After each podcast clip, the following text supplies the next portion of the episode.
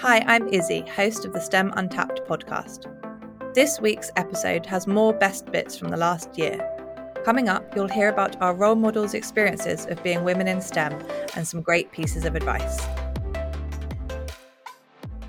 Would you say that being a woman yourself has impacted your career in any way? I actually never thought about that that much, but I'm sure it does. It gives some of the power in some ways. You try to be much more understanding. You know, you do use your empathy and some kind of more softness of understanding different things. I think that kind of gives you that power in a way. But I have to admit, I never thought about what I'm doing from the perspective of I'm doing it as a woman. You know what I mean? If I was a woman or a man or any of any any other identity, it doesn't matter. I would do it anyway. But I think sometimes there are some struggles that might come with it, which is, you know, the expectations of people, especially from Turkey. So, you know, you would expect you to get married, have children, and, you know, pursue to, I mean, you can still pursue on your career, but there are things that is not expected as much. And that is kind of sometimes a struggle, I would say. But that doesn't mean that. I, I think it's a very different concept. But yes, in the world, there are so many expectations, which makes it a bit harder sometimes. But I think you just have to stick with what you love. Yeah, yeah. I think sometimes there can be a feeling of imposter syndrome when you're the minority in a room. So even when I was doing chemistry, loads of men or boys end up doing a STEM degree, so physics, chemistry. They, they tend to be quite male dominated fields. So you you do sometimes end up being the minority. And when you don't see people like you, you sometimes start to question like, should I be here? So I, I think I definitely had some imposter syndrome. But then again, having role models around and seeing people that were like me um, and seeing that they were succeeding was like a big push for me to say, well, I can 100% do this. And no no consensus or no prejudice is going to stop me from doing it. If anything, it started to push me and become a motivator. So, like, if I was going to be discounted because of my sex or my race or the background I came from because I was working class, if I was going to be discounted for those things, it gave me a drive to be like, well, I'm ready to prove you wrong. And and so that's like again, I, I like to flip things. So even though internally sometimes I had a bit of imposter syndrome, I wanted to flip it and see it as an, again an opportunity to prove that I I'm good at what I do and I deserve to be here. The only thing I would say is don't shoulder the, the representation on on yourselves. Don't don't take that on like you don't represent every woman. I'm not going to represent every black woman that you've ever met. We are all very unique. Um, we're not a monolith. Um, so I I I also had to keep that in mind. Like I am my own person. I can't represent every black woman there is on this earth, and it's not fair for that responsibility to be um, pushed onto me. I think if I was doing medicine 10 years before I did, yes, but I mean, there were more girls in my year than there were boys, and there were more. I've come across more female doctors than male. When I was first starting out, there was quite the older consultants who are probably in their 60s or 70s. They were quite, oh gosh, look at all these female doctors coming through, you know, times are changing, things like that. But now I'd say that females are the majority of the workforce. And I don't think it's been any harder for me being a girl at work, but I definitely think that has changed recently for the positive. I did notice it more once I got to closer to finishing my PhD. I started to notice that some of the men in the the lab, the graduate students who were men were treated a little bit differently and their attitude was a little bit different and sometimes, you know, a female graduate student might say something and our principal investigator would say, uh, I don't know. And then one of the male graduate students would say basically the exact same thing two minutes later, and it was a brilliant idea. I'm sure it wasn't purposeful. And maybe it wasn't because of a female versus a male. Maybe it was just one student versus the other student, but it it did start to seem a little um it the the pattern kind of holds a little bit. But I never felt like it was going to prevent me from getting to where I wanted to get to. It just seemed like maybe it was going to be a little bit more challenging. But also many many gr- young girls who then turn into women are, are used to things being a little bit more difficult and really can kind of kind of push through.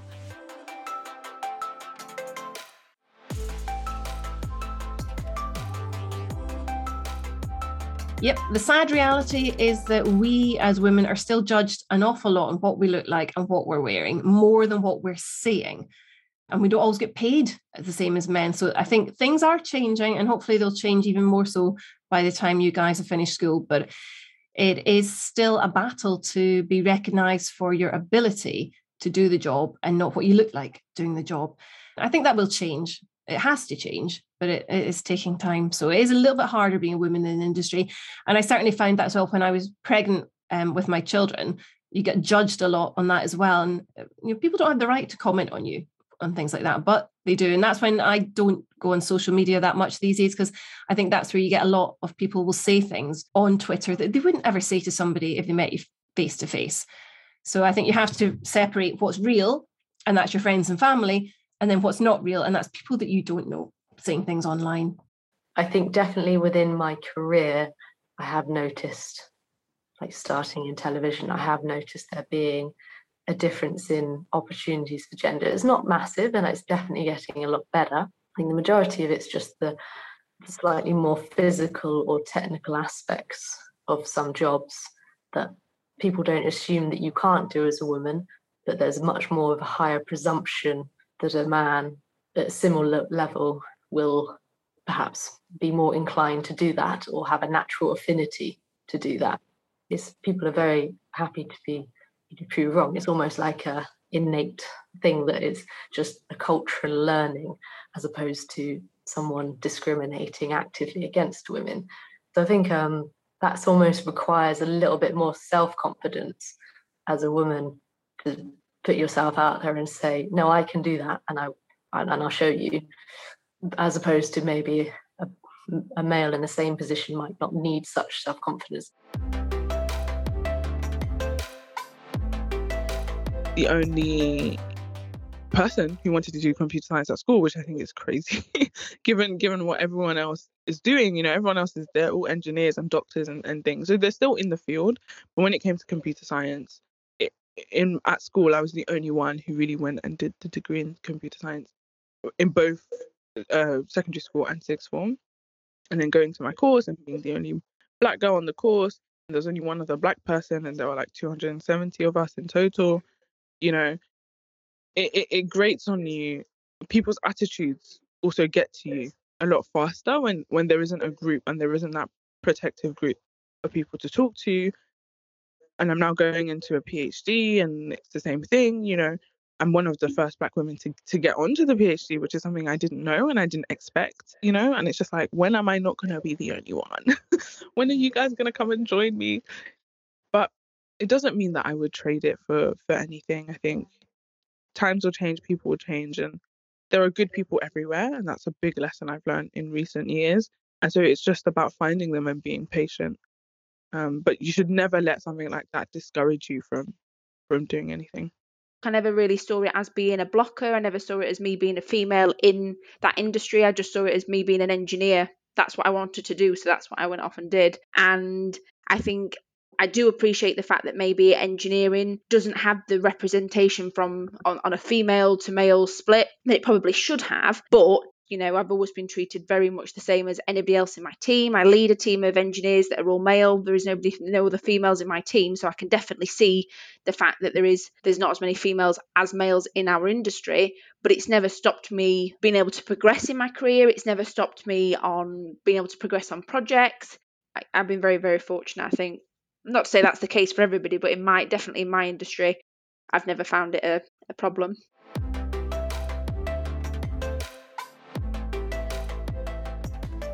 No one's ever directly, as part of my job, ever targeted me because of my gender, but I do see inequality even in my department and my institution. I think there's a, also a big class issue in higher education that I have witnessed and been on the receiving end of some sort of classism and classist remarks. So I would say, although I'm aware of inequality towards about gender inequality, And I'm sure I'm on the receiving end of it insidiously in terms of career progression. I've never noticed it directly, but I have definitely noticed classism towards me. That's what I've, I could say I've experienced more directly. What three things would you wish for girls in STEM today and why? Ooh, okay. So I have two like retrospective ones and one forward thinking one. The two retrospective one is that young black girls really have a great list of role models and exposure to STEM. The other retrospective one is that teachers are hyper aware of the effect they can have on young girls and then their trajectory. I think a lot of people have had a teacher say something to them or have even subconsciously received different feedback from teachers of different subjects and, and gone down a different path. That would be my other one. And then forward thinking is, you know, in the next decade, I don't want it to be 2030 and we're still doing girls in STEM. Like it should be normal by then, you know? I don't want to have to do this in, in another 10 years. Whatever it is that you want to do, if you're listening to this, this is your sign that you can do it and you should just go for it. It doesn't matter which circumstance you're in or who you're around or who you're not around. If you want to do it, I personally believe in you and I think you can do it. I think that people should really trust the gut and follow what the dreams are, whatever they are, even if that's in opposition to what people expect of you or what people think you should do. And I think that the lesson that I learned from that is that you have to make time for free time. So I have more free time now because I make time for it. And that's something that I always advise my students to do as well when I'm talking to them. If you really want something, keep that goal in mind and just don't give up. Um, and you might have a week where you really struggle, so talk to other people, see if you can find someone who can help you. I would say it's very important to whatever you choose to do, whether it's university or whether it's college or or not or any like if you're going straight to a job just make sure you enjoy what you're doing because that is the that's the key thing. You don't necessarily need to be good at it because you can learn. You can always learn things. The fundamental thing is you have to enjoy it because then you'll be willing to learn. You'll be willing to put that time in You know, sometimes I look back and I think, oh, I wish I'd done this or I wish I hadn't done that. But it always sort of then boils down to exactly how everything turned out brought me to the job that I have and brought me to my husband. So, who I didn't meet until I was a little older. I was 27 and had finished my PhD and we didn't get married until I was 30, but but our our lives together is really great. And so you know, ha- I wish sometimes wish that I had known to study differently in high school, and maybe I could have gone to an even better university. But then I probably wouldn't have worked in, I wouldn't have worked in the same research lab, which means I wouldn't have gone to the same graduate school, which means I wouldn't have gotten my job at Utah State, which is where I met my husband. So it, it's, it's hard to say that I have regrets. There's certainly things that I probably could have done better, but I enjoy where my where my life is now and I enjoy my job at Rhode Island College and I love my husband and we have a nice house and so it's hard to say that I have regrets. I, I know that that's probably difficult to think about so far ahead when you're when you're in your teenage years and in high school, but looking back I really wouldn't change it because it would have changed the whole path. You have to enjoy it. I think if you have a passion, and whether that's for meteorology or anything, if you have a passion for something, then that will show and you will do your job well and people will want you to do the job and progress you through that career. So you have to find something you're passionate about. But I also think you have to have a plan B and that your career that you think you might have might not work out. You might might turn out that you try it and you do it, but actually you hate television. It's so nerve-wracking and you're not enjoying it. So you need to think, well, what else could I do instead? I think not being afraid to talk to people is something that you know I, I think that held me back at the beginning having a shyness and having not being able to effectively have confidence in myself to say that I can do something. That's a really hard one, you know, to change in yourself if if you are someone who lacks confidence. But it's talking to your teachers about it as well, or people around you who you might be inspired by, even if it's a slightly different career. Talking them through sort of your ideas sometimes just helps you boost your confidence as what you can't do because you normally can do so much more than you think you can. but yeah, I really think like doing your bits of your own homework and trying to make your own films, even just you can basically make films films now on a smartphone. And what that shows is innovation, like motivation, and the ability just to get on and do something with what you have at your disposal.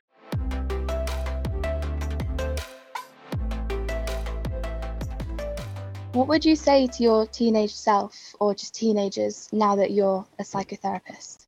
Oh, that's a really good question. that it's okay not to know and that you can't know everything. And if you think you know, then you've got something wrong because you can't know everything and it's all right not to. You know, as a teenager, I thought I needed to know, I needed to have clarity, I needed to be decisive, and actually, as I was saying earlier, that arrived at a career that I'm passionate about and I very much enjoy. And I arrived at it later on in life um, because I was just able to to kind of follow my feeling or follow my gut rather than having to get it right, having to get the grades, having to perform, having to be successful, have a, a lot of money in my bank account, you know. so I think it's, I would have said to myself, don't worry if you don't know. It's okay not to know. Doesn't mean you shouldn't work hard and be ambitious and, but that you can't always know. I would say just focus on your mission and do not compare yourself with the others. Uh, I'm going to give it an example. When you're rowing, I don't know if you ever rowed, but when you're rowing, you shouldn't be looking at the other boat because then you are going to lose your focus and then it's going to be a, like a complete mess. So it's so much better to keep yourself almost focused on your own mission. And in between, I would say do something, have fun, like even five minutes, something really fun. Give yourself that kind of flexibility. Try to laugh a lot so that you are actually not too much breaking yourself because I know it's mentally, it's very hard but I think, and you should trust yourself. And also, you know, life is so changeable. It's uh, it's transitioning all the time. So you should like when you focus on only one thing and you think that's that's the whole life. It's it's so easy to break. So just know that this is one step. What advice would you have given to your 16 year old self while you were trying to pursue this career? My 16 year old self was much more wiser than me right now. she was writing letters to myself now actually. I must have some of the unopened letters. I was writing to my future self. I was writing millions of letters to everything that what i should be and how i should be doing everything. So she was really like a very wise person. Um, i might i might maybe say to her don't beat up yourself too much. That's what I would say because you compare yourself with other people. So the reason is that I had ADHD and I wasn't diagnosed at that time. So I was doing a lot of mistakes and I wasn't sure that I can actually. I mean, actually, also there were other things like some people did tell me that I didn't have any science, scientific mind that I wouldn't be able to do it. So what I would say for that girl is like do not listen to anyone even though if they are very very very close to you. And it's sometimes they are also adults but they are also trying to grow up. So sometimes they might make a mistake as well. So just follow your heart really. I would that's what i would say. And actually she did follow her heart. So for that reason i'm grateful with my 16 year old Thank you for joining another STEM Untapped podcast. If you enjoyed this episode, then subscribe for free on your podcast app. You can follow us on Instagram at STEM Untapped. If you know of a school or group of students who would like to interview female or non binary role models, do get in touch. Likewise, if you know of anyone who would be a great role model, then let us know. Our details are all documented in the show notes.